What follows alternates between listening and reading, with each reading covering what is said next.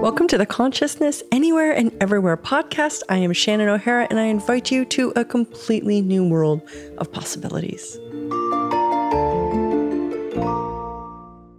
Hello, happy Hanukkah, Merry Christmas, and happy end of 2018. And since the podcast release falls so close to Christmas this year, we're not going to be putting out an audio on the regular scheduled date. So, this is just a little holiday message to say thank you for being in my life.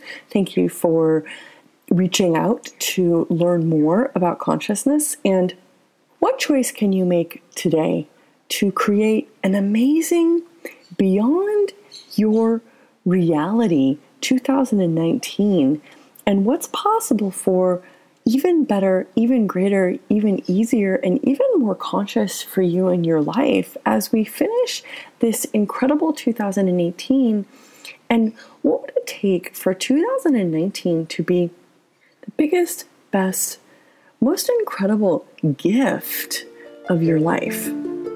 Thank you all. See you next week. Thank you for listening to this show.